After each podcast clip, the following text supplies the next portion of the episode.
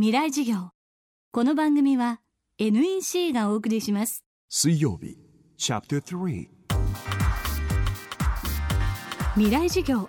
今週の講師は NPO 法人クリエイティブコモンズジャパン理事ドミニク・チェンさん。誰かが生み出した作品を一定のルールの中で自由にアレンジしたり共有するための考え方クリエイティブコモンズインターネット SNS の発展とともにこの考え方を利用した新たな作品はすでに各地で生まれつつあります。未来授業3時間目。テーマはフリーにすることで生まれるもの。これは本当にそのインターネットっていう技術的な機能を提供するイノベーションの部分とその法律的な縛りっていう前時代的なものを外すっていうことによって本来その文化っていうものが持っている、えー、力をま解放するっていうことが出てきてると思うんですね。例えば美術館の事例がありましてヨーロッパ連合が推進するオンラインのデジタルアーカイブっていうのがあってでそこがそういうクリエイティブコモンズライセンスだとかその著作権の切れたあの芸術作品のデジタル版その画像であるとか映像であるとか文章であるとかそういうものを全部ブラウザーでアクセスできるようにしているプロジェクトがあるんですね、えー、それはヨーロピアーナっていう名前のプロジェクトなんですけども。でヨーロッパ中の美術館の協力を得て、まあ、例えば有名なゴッホの絵だったらオランダのあのゴッホ美術館のものとか、えー、ルーブルにあるモナ・リザとか、まあ、そういう著作権が存在しない、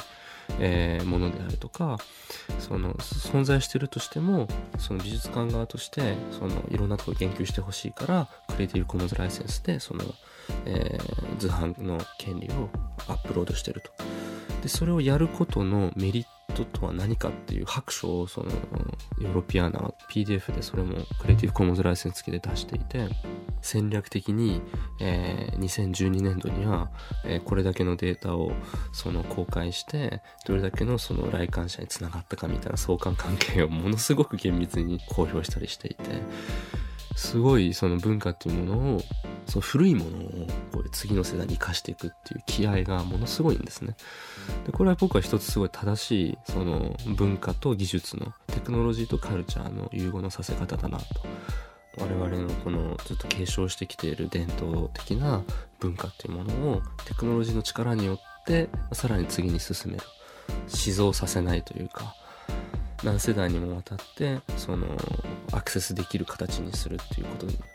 そういうことによって新しいものがさらに生まれてくるっていうあの一番最近メディアを賑わしたニュースだと、あの、ブラックジャックによろしくっていう作品を書かれた佐藤修法さんがいらっしゃいます。で、彼が今回その、ブラックジャックによろしくえー、っていう漫画作品をの二次利用を完全フリーにしたんですね。でこのフリーというのはまさにその自由ということです。で、えー、そのことによって、えー、本当に100件、200件、え、の二次利用例というのが出てきて、それをあの佐藤さんは自身ご自身のブログであのつぶさに報告されているんですけども、そのことによって、そのブラックジャックによろしくという生態系が発生して iPhone アプリが生まれたり、えー、コンビニ本として出版社がその数十万部あの再印刷したり再出版したりそのことによってブラックジャックによろしくっていう、まあ、数年前に連載が終わっている作品が、ままたこう掘り起こされてでその素晴らしさに再び気づく昔のファンもいれば初めて佐藤さんの作品に触れた読者もすごく多くいると思うんですね。で第2の第3のこの佐藤修法さんというのが出てきてそういうふうにしてだから旧世界と新世界がこう対立するんじゃなくてインターネットというものを使ってその新しい世代のファンたちをアップデートしていくっていうのが僕は一番素晴らしい道筋なんじゃないかなと思っています未来授業明日もドミニク・チェンさんの講義をお送りします。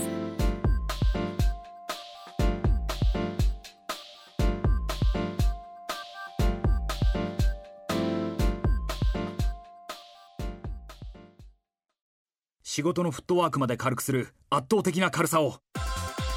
たどり着いたのは手にした瞬間きっと驚く。約 875g の13.3型ウルトラブック。バーサプロウルトラライトタイプ VG 劇的な軽さをあなたに。もっと自由な働き方へ。NEC 未来事業。この番組は NEC がお送りしました。